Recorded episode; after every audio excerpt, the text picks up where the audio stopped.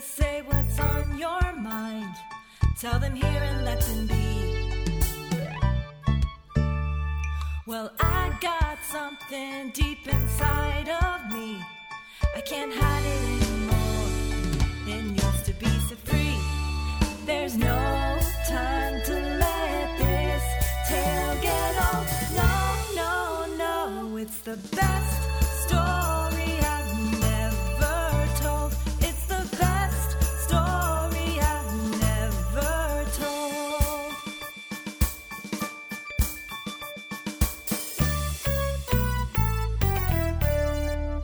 Hello and uh, welcome to the show. My guest is, uh, I don't want to make him feel aged, but a veteran writer of television. it's uh, Mathew Harawitz. Hey, how are you? Thanks for having me, David. Yeah, no, I, I, so this is an interesting episode for me because we met only about 20 minutes ago via our mutual friend, uh, Julian Kiani, who's a past guest of the show. Uh, and he said that it'd be great to have you on because you have some a great story to tell. Uh, hopefully that we've never heard before. well, I, I can I can honestly say I don't think I've ever told this story, which is part of the story. And when I was trying to figure out like what stories to tell, I ran a few of uh, private stories that aren't like the greatest hits. I ran a couple of them by my wife, and she dinged a few like no, no, no, and then she's like, "You've never told me that story, and I've never heard it, and just from the log line, you got to tell it." So Uh, I'm I'm ex- I'm excited, uh, but uh, I did want to ask uh, a quick question. I should I should mention, uh, you know, I I looked at some of your writing credits just to get familiar with your work, uh, and you know, one I'll highlight specifically amongst numerous credits uh, is I feel like the underrated show Selfie. Oh my God, yeah, Selfie was the best. Emily Kapnek, uh, John Cho, obviously Karen. Uh, it- yeah, that was the best. It was the best job. I mean, uh, great group of writers, beasts. Everybody has gone on uh, to work on other stuff, and uh, it was just a very kind of unique show. It had, it probably had a title. That people didn't realize was tongue in cheek, which might have led to some uh, to some backlash. But yeah, it was such a fun show and very unique.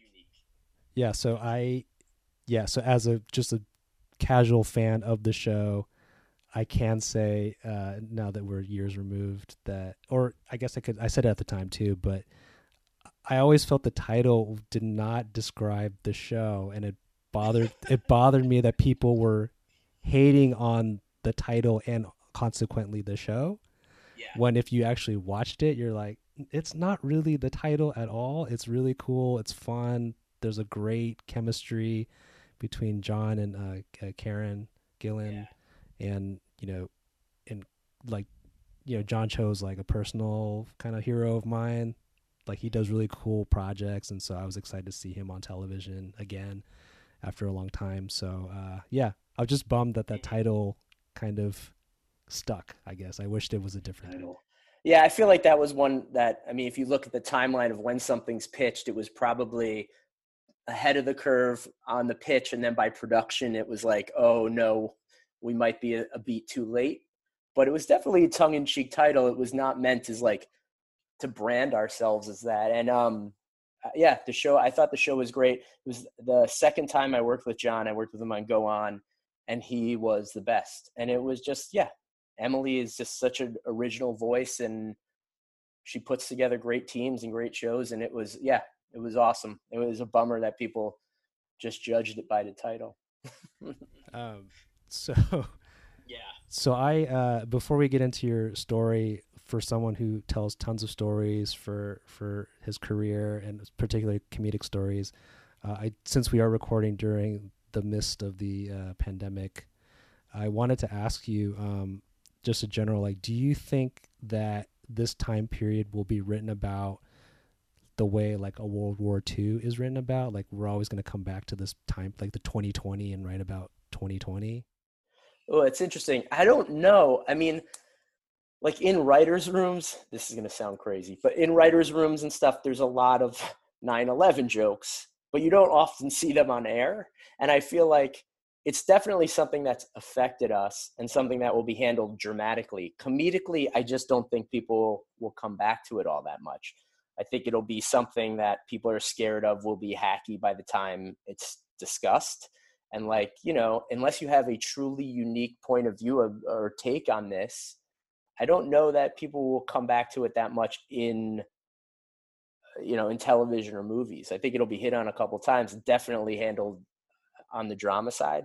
I just don't see. I don't know. I don't know. I don't know that comedy is gonna really come back to this well so much, you know. But that's just my gut. You know, I, I feel like I had a lot of friends who called me the first week of the pandemic who were like, "Oh my god, I have this idea that I think I'm going to write a spec about this couple that's stuck in a in their house during the pandemic and it works or it doesn't." And then by the second week everyone was like, "Too many people have this idea." you know, like they were already kind of dried out. So, I guess I just see that happening more and more, you know.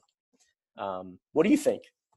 Uh, I yeah, I I feel like it's a well that it's hard to go to this well because it's there's a lot of dramatic things happening obviously with a lot of deaths and illnesses but mm-hmm. the bulk of people are just sitting at home so i don't know mm-hmm. what exactly like i don't know what kind of well you can really go to uh, and also there's so much information in the present moment coming out e- right. even even funny stuff like with memes or jokes that like we're already kind of like looking to move past this point right.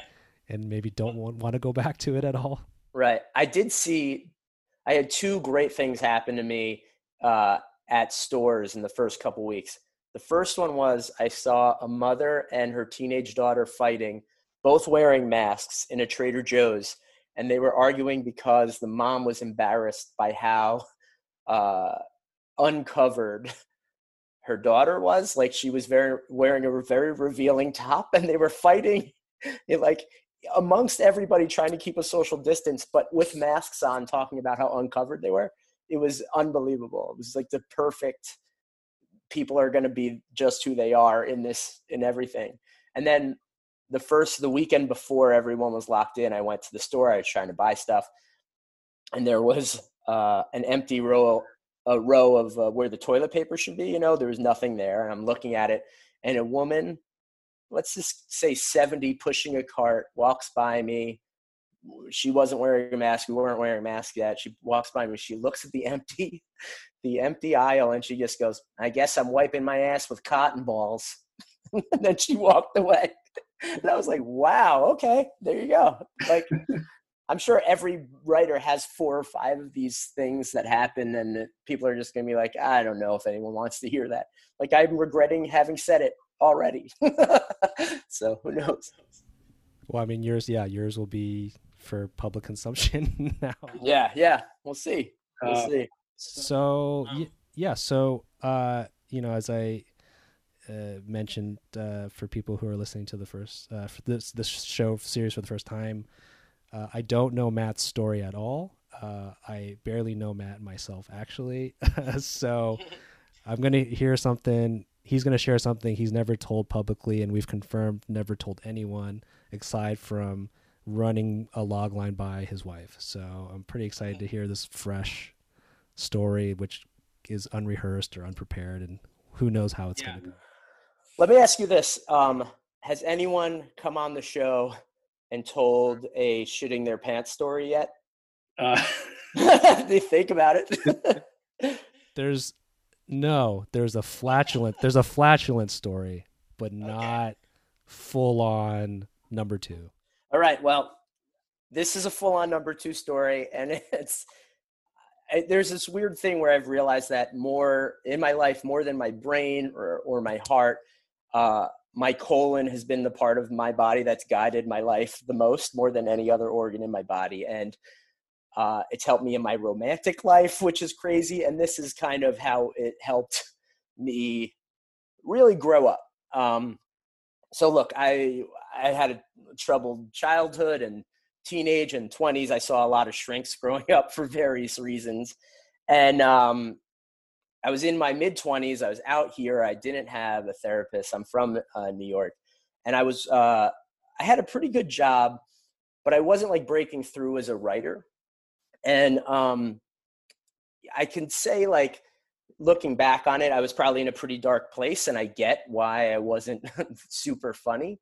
And I had been to enough shrinks at that point in my life, around 24, that I realized I was starting to spiral, and I needed to to to see a therapist. So I got a few names. I, I, I met this therapist, and I started going to see this shrink out here. And and it's it was very weird because this was a therapist like I never had there wasn't an office situation. I went and I saw her. I would go to her house. I would go to her front door. I would walk through her kitchen. Her dog would jump on me, and then we'd go to her office in like the guest house. And she lived in Brentwood in like a huge house, so I assumed she was a good shrink.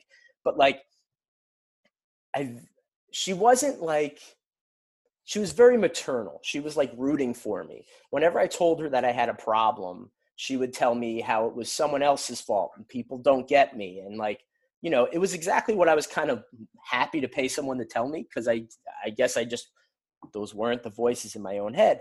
Um, and you know, I, look, I've had a bunch of weird shrinks in my life. Like I had a therapist when I was a kid, and when he heard I was coming out here to be a writer, he called me and sent me his play and asked if I could read his play and give it to an agent. I was coming out here as an intern. Like it wasn't like I was coming out here to really be a writer. I was coming out here to start, and my old shrink gave me his play. So I knew, I knew I was in a place where like this was just another one of those types of people.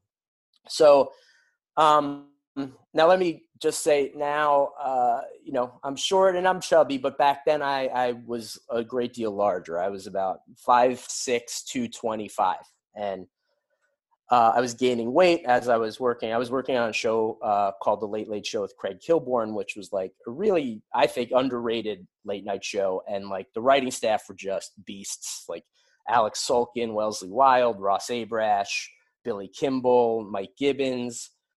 It, it was just really Neil Alsip. They were just really strong writers, and I was trying to break through. I was a writer's assistant, and I was really trying to break through, but I, I just couldn't. And this therapist was like, you know, you'll work through it, and but talking me through it. Um, so I was like, I tried to get myself in order, go to a gym and start working out, losing weight, just really, you know, turn everything around. Well, one night I had had a salad for lunch. I had been a good boy, and we were at the taping of the show, and I felt something bad going on, but I couldn't leave the floor because the lights the, the the the lights were on the show was going and all the doors were you know had the red on air sign okay. and so i was like struggling and i'm sweating and at 225 like just anything would make me sweat now if you combine like me thinking about these amazing writers seeing me mess myself plus the idea of like what is going on i'm stuck like everything, my whole world was just collapsing in on itself. Finally, we go to commercial. I run out. Someone's in the bathroom. I don't get in in time, and I don't have a full accident. Let me say that. but enough happens where I realize I'm in I'm in big trouble. so I get the person leaves. I go in. I have to throw my underpants away, and I look at my pants. My there's a little bit of uh, how should we say shrapnel uh, on my chinos, uh, but my underwear, most of the mess is gone. I'm cleaning up. People are knocking on the door. I'm yelling one minute. I'm needed on the floor because there's a joke fix that we have to get to Craig. I mean, I was just having a complete and total breakdown. I leave and I'm just thinking like if one of these guys figures it out, if something happens, like I think I'm clean, am I okay? I don't know this is the end. Like I'm over. My career is done. I, am to have to find a new line of work. I'm sure this will keep me from getting into law school, which is what my parents wanted me to do. I get out of uh, work. No one's noticed. I go to the therapist's house. I walk through her house, and her dog comes up and bites me on my ass. he, she, he just takes a big chunk out of the chino because he could smell something was going on in there. The dog could smell the shrapnel, and the dog is holding onto my pants in my therapist's kitchen and pulling and pulling, and my she can't get the dog to let go of my pants. I'm just completely freaking out. She says, she's like, what's going on with your pants? Like, why is this happening? And I, and I go, I don't know. I don't know. I could not be honest with my shrink. I like, I couldn't tell her the truth, which felt like a bad moment. like this should be the one person I could confide in, who she could help me with, right? Yeah. Talk about your day, go through any of it. And I just didn't. I sat there. She finally got the dog off me. I had a rip in the back of my pants. She didn't notice I wasn't wearing underwear, thankfully. I sat on her chair. I lied to her for an hour and I went home. I didn't tell anybody about it. The next morning, I walk in and To work. Wellesley, Wa- yeah, to work. Okay. Kilborn. Wellesley Wild, phenomenal writer, uh, calls me in his office, um, and he says, uh, "I need to talk to you for a second. And I was like, "Oh my God, he knows! Like what? What's about to happen? Like this is totally the worst case scenario." And he's like, "Listen."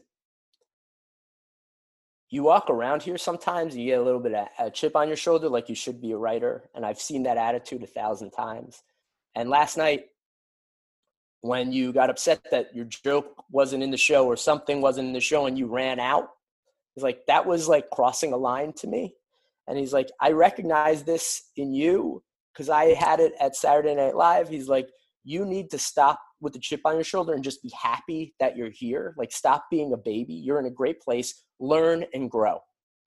And I was like, so relieved that he didn't know what had really happened that I was like able to not be defensive and actually take that point. You know, like, I was like, yeah, he's right. I am bitter. I have a chip on my shoulder. And I was so thankful that he said that to me instead of like talking shit or whatever talking shit, I guess could be the name of the podcast. Um, but he didn't know that that happened. But he did notice that even though, you know, he didn't know I shit myself, he knew that I was being a baby. And I was just as mortified in that moment because I had been busted for being a terrible guy around the office. And I took that moment, and it was when I decided to leave my shrink and leave Kilborn. Like that's when I started looking for another job. That's when I started realizing that like I'm not owed anything just because I was working for this show. You know, like it turned my life around. Really in a in a major way. I I lost weight, I got in shape, and I really got my kind of career together uh, after that. So uh, I guess you know I was a baby in that I shit my pants, but also it was the moment I grew up. Wow, there's so much to unpack. there's so much to unpack. Was that too much? No, there's like Feel, wow. feel free to delete this if you don't like it. Ah, no. Court, definitely not. No, it's got celebrity. It's got your career. It's got just, you know, straight, just bowel movement humor. Right. I mean, it um, was terrible. It was terrible. It was a. I mean, I don't know what happened. I do remember also the shock. The guys in the commissary.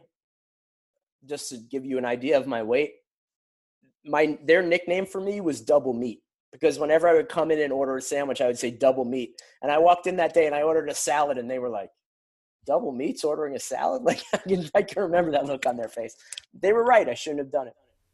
uh, let's. yeah, I guess I'll just ask a couple. Uh, the, the, there's many questions, but uh, the first one that comes to I wanted to ask is when the when the dog bit you, did he like break skin? Like, were you bleeding? No, he just broke Chino. He grabbed right onto the, like, he went right for the spot that I had the quote unquote shrapnel, crapnel. He just grabbed right onto the spot. It was unbelievable. He just went right for it. Usually he was a he was a jumper. He would get up in your face, big like one of those big poodles. I don't know, you know the big ones. Uh, he, he was basically as tall as me. And this day he just went right around my back and grabbed my pants and he could, he would not let go. It was like a chew toy. That's uh wow. Uh, yeah, sorry. This is like there might be a hodgepodge uh, of questions in no in no order because like I've hadn't heard this before, obviously, but Yeah, Um, yeah, and I, and I, and I and I've never told it before, so I didn't. Yeah, I don't know. I didn't know. I was trying to structure it in my head as I was saying. uh, what um, I guess like how how long had you been at the Kilborn show before this moment happened where you crapped your pants? Like to develop kind of a of this, I guess apparently you to your surprise or or or, or just uh, like you became you you were told you weren't a good influence in the office or whatever. Like how many how long were you there? I had been there. I had been there at that point like two and a half years, um because I left a year later, and um, you know, I yeah, I was Craig's assistant for a while. I got jokes in the show. Uh, I was moved over to be a writer's assistant, and like, you know, I just felt like you get to that point. I don't know if I, I've worked with writer's assistants who certainly feel like they've been a writer's assistant too long and have that sort of like, um, God, I, I don't that that attitude where you can sense that they're upset that they have to do the writer's assistant jobs, and that's what I was. Um, and really, like I, I think about it all the time. I'm so grateful that Wellesley said that to me, that he put me in my place because he was 100% right. You know, um, that sort of pressure brought the worst out of me.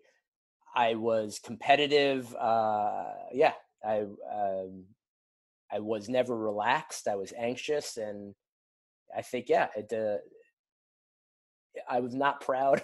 I was not proud of who I was inside and out, and that was, you know, that was the day the inside came out. I guess. I feel I feel like you could always go back to the fact that you you, you craft your It's a beautiful brown well yeah, like you craft your pants in the middle of a production. in the in the middle of in the middle of a monologue. Oh, a monologue. Oh, his monologue. Uh, yeah. This is so random because I, you know, I wanted to get to know your your work, and I did look at your credits, and I did see the Kilborn credit on your bio, and I was like, oh, I really like Craig Kilborn. I like that show. So I'm so I'm glad I didn't I didn't like ask about it to be pleasantly surprised that like you had this Yeah. life changing experience uh, uh, of like the worst way to experience something on the job, I guess, right? Um, Yeah. uh, what did uh, so did you did you uh feel? I guess I was it kind of feels like did you feel some type of pressure that you moved all the way out here to Los Angeles from from where you were? So you know things got to kind of work out, or else like what did I do this for? Was that kind of part of the pressure for you? I had this. Well, I knew very early on that I wanted to work in late night, and um, like ten or eleven, I'm sure everyone kind of you know you've heard the SNL stories about the kids who stayed up late to watch SNL. Like I was that way with Carson and Letterman, and um, right when I got to college, I knew like I wanted to work in late night. So I was trying to think about like how can I get an internship? I, I'm not going to Harvard. I went to Ithaca College. How can I get an internship while working for Letterman? So I went to um, uh, we had an LA exchange program. I worked for the Late Late Show with Tom Snyder, knowing that I would have would meet people there. Try to get an internship with Worldwide Pants in New York, which I got um, the following summer, so that I could come back out for a job in late night. And then Kilborn replaced Tom Snyder, I think my second or third year out here. And um, yeah, I, some of the people I interned with were still there. And I remember, you know, I wrote them the letter and they brought me in. And I, I felt like at 23, 24, I was like there. I was at the ground floor of a late night show. Um, and I was like, oh, yeah, I'm going to be a writer by the time I'm 25. And so, like, you know, I just felt this kind of, you, you read about those guys all the time, people who do that. Um, so I felt like I was there and, and it wasn't clicking. Um, and I'm sure I was getting in my own way then. Uh, but I, I moved out here more uh, so that I didn't have to have my parents over my shoulder in New York going, Are you a writer yet? Are you a writer yet? so uh, that was probably just me in my own head out here. Right. Yeah. I mean, yeah. It sounds like you know, f- like for you to get on the the show was like a lot of great positive momentum, and then you're there, and all of a sudden, you feel like you're not moving. Yeah, yeah. Yeah. No, I mean, yeah, i- i- the people who were there were really, really strong writers, and it was like I should have felt great just getting jokes on the show, you know, like, um, and uh, and I'm sure if I had been a little bit more laid back about it and like just you know more grateful, honestly, I probably would have learned more and stuff probably would have happened faster. Maybe I don't know, um, but I'm sure you know how half. I feel like half of a writing job is people looking at you going, "Do I want to sit in a room all day with this person?" And um, you know, I'm sure I was giving off the vibe of no, they don't. uh, so, you know, like I said, I, I I'm sure I got I, I got my own way more than anything. Um, and then Wellesley woke me up. Yeah, I guess um, you. And so you said you after you had that you crapped your pants and he called you out for something else. Uh, you stayed for another year or a couple months, and then you parted ways. I think it was about another year I was there. Um, uh, cause yeah, I started, uh, I started submitting other places. I started, you know, really trying to just meet, use basically use my position at the show to learn about what was going on at the show inside and out. So I would go out with the talent people and meet agents and you know go to the stand up clubs and meet comics. I was doing stand up at the time. I you know um uh, I would go to you know I would just I would just go wherever someone from the show was invited.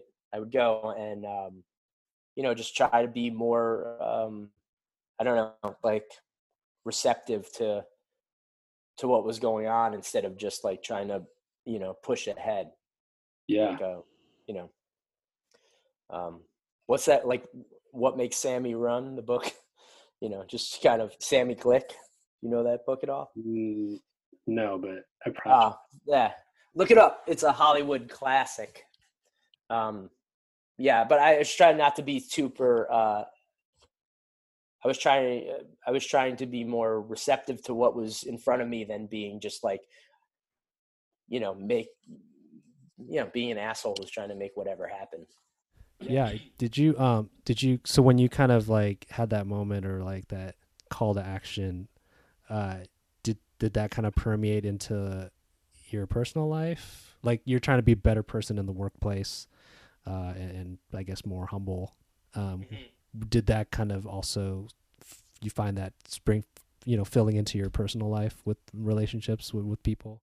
Yeah, absolutely. I um like I uh, like I said, it was I I took my foot off the gas a lot um and just started to relax and you know I, I think have more fun and um it was shortly after that where um I met the woman I married, Leah, and uh um yeah, uh, you know, I eventually left Kilborn and uh like I said, career stuff, career wise, things started moving. But it really was like, and then things clicked with Leah, and you know, stand up started to happen more uh, easily. Um, yeah, the, I lost, I lost weight. I got in shape. Um, yeah, I think quality of life just got better when I relaxed a little bit.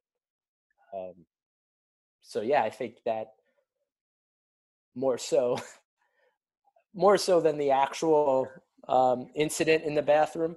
Um, the talk is what changed me, but I don't. I honestly don't think I would have been open to it if uh, if I wasn't so scared of being found out. Right. You you you c- you, c- you could only loosen up yourself by loosening up your bowels. yeah, yeah. The parallels. You can't not do it. You can't, can't not make that joke. Like you I said, defy you. it's an endless well. Uh, I yeah, it's funny how that happens, right? I mean, your moment was you know uh, crapping your pants, but it's funny how there's a moment that's completely mortifying or just aggressive, and then that will sort of change the course of your outlook or or whatever. Um, I remember just for me personally, like this is like a way lighter example, but um, you know, obviously I've I've I've gone through different challenges uh, navigating writing, and I remember like one of the strongest samples I wrote was one I wrote because I was so angry about the whole process of how subjective all is, and I just wrote a spec for a show called Maron.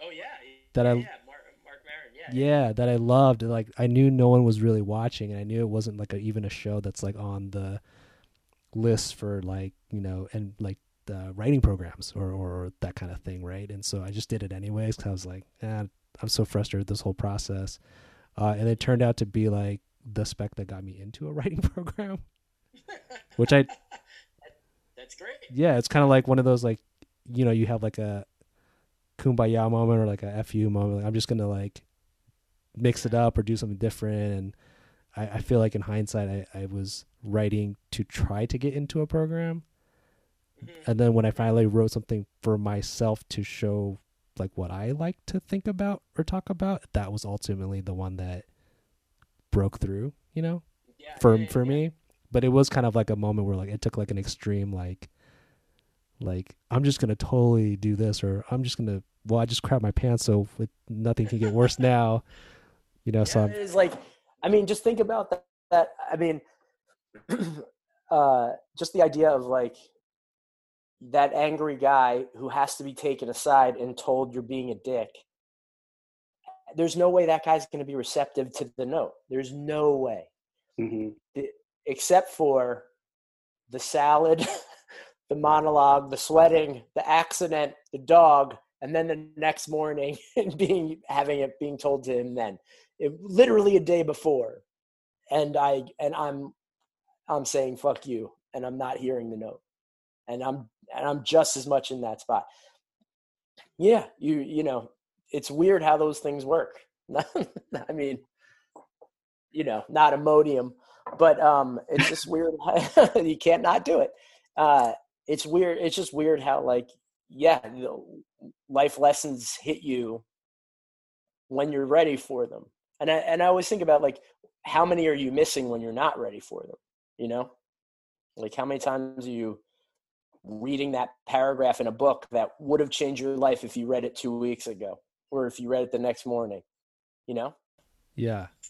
I uh i was gonna say like I, I think it's kind of like i was just thinking about like the ending of the story of how ironically the one time i guess in this particular work situation where you were actually just not trying you weren't you weren't letting your bitterness get the better of you. You literally had like a physical issue yeah. that you're like you weren't even trying to be rude about it. Like you just you just had to really use the bathroom.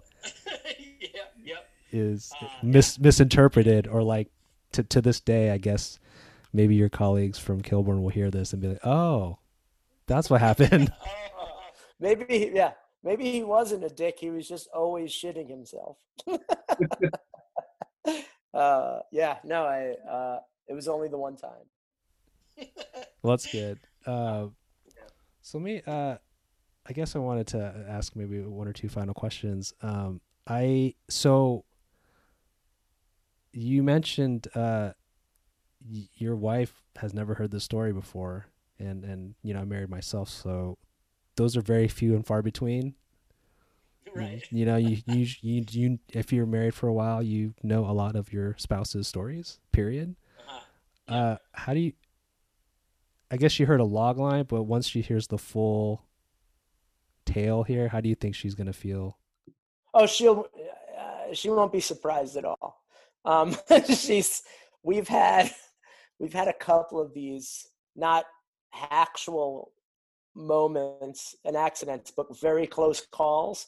Um so it's just something that's just my body reacts to stress that way and i think she's uh um i think she's used to it. And she always felt like because we were friends she knew me uh, a little bit towards the end of my run at Kilborn and she always thought that like i put that place on a pedestal and for whatever reason it wasn't a right fit for me and she was always like you know um you know that there might be great people there but you're not you know, it's it's not right for you. You you should spread your rings. You should get out of there. so that was kind of towards the end when I was about to leave, and she was like the final help that got me that got me to go uh, and take take another job. Um, so I don't think she'll be surprised at all that, that this place pushed me to mess myself. um, and I guess uh, my uh, my I guess my final question for you today is uh, or for this episode is um, you know, for someone that has written in a lot of rooms, uh, including my beloved selfie uh, series. Um, you tell stories all the time, and and personal ones too. Uh, I guess like why did you? I don't. I, if you've already mentioned this, I apologize. Uh, I'm still thrown off by the crapping your pants stuff, but I'm, I'm sorry. I didn't mean to throw you off. Is this the first? Is this the first time you've been thrown off? Besides, like the tarot card reader. No, yeah, that tarot card story threw me off quite. Like I was frazzled, but the this is what I'm just like, hmm, like why? Okay, why did you decide to hold this one uh, close to the vest? when I know in comedy, you know, people are going to throw their stuff out there to, to see what works and get laughs, and people can get very personal. Um, so why did you keep this one close? And then how do you feel now that any anyone can hear this uh, all over America or beyond? Here's the weird part. I didn't tell this. I don't think I've ever told this story because of the, and I know I don't have to tell this part of the story but this therapist element. I mm. I, I, don't like talking about I, until recently. I haven't liked talking about seeing a therapist because a it feels to me like um, it feels a little hacky to me, honestly. And um, the usually the second question is why are you seeing a shrink, or why were you why did you see a shrink when you were a kid, or why do you see a shrink now? And like you know, some of that's, I don't want to put forth that piece of information and then be the guy who goes, oh, I'm not talking about it. But I think I'm finally at a place where I can say, ah, it's probably not it's best that we don't talk about it with this person or why I saw a shrink when I was a kid. So I never really, I never really talked about seeing a shrink until recently. Um, and that's probably why I didn't give this part, uh, give, tell this story a whole bunch, but, uh, or ever. Um, but any story with a shrink. Um, and it feels, yeah, it feels good to tell it. It feels good to, it feels good to get them, get those stories off your chest. I feel uh, in general, but this one, I knew I was going to tell it when Leah responded that way to the log line. Um, and then I was like, well, why, why is it important to tell? Like, why does it feel like a good story? And, and then when I realized the parallel between growing up and being a baby and shitting your pants, I was like, oh yeah, I, am gonna I'm gonna enjoy telling this. So that was that that was that kind of that was part of the catharsis, I think. Yeah, I mean that was uh, I mean I think that's a great kind of way to end the episode. It wasn't actually an answer I was uh, quite expecting. Uh, you know, I, I, guess I was thinking like, oh yeah, because you craft yourself. Who wants to share that story? But that you were more hesitant to talk about, you know, mental health therapy, things like that. Because and certainly there is for sure stigmas associated with that, and and people not wanting to necessarily acknowledge that they yeah. need they need that attention. You know, it, people usually have no problem saying, "Oh, I'm going to physical therapy because I broke my arm." Mm-hmm. But or whatever, like a physical injury, but to seek, you know, right. just clarity in your mind and that kind of stuff is not as. It's definitely a little easier now, but like, certainly, I could see why you, you know, that is actually a more pressing it's reason. Weird. It's weird that that's. I mean, it says a lot about you know. Well, it says a lot about me that I'd be less embarrassed of having an accident than I am about paying someone to keep me close to sane. I guess, but yeah. Well, you know, it's a you're your comedy uh, expert, and certainly you know where jokes are like less damaging to your psyche, I guess you could say. Yeah. You know, as opposed to like yeah. talking about like your mental health uh, care and that kind of therapy and that kind of thing. Um, so yeah, uh, well, thanks for sharing A very Sorry, I'm sorry if I threw you off. Thanks for having me on. No, no, I no, that was a great like Hollywood type of story with uh, personal elements and a, kind of a nice message of like you, you know, coming out better on the other side. Thanks. Uh, so thanks, uh, everyone. Uh, thanks for listening to Matt's story, and we'll talk soon. Bye. Hey, if you'd like to know when our next new episode comes in, it's easy. You can. Subscribe for the best story I never told. That's right, on iTunes, Spotify, Google Play, or Stitcher.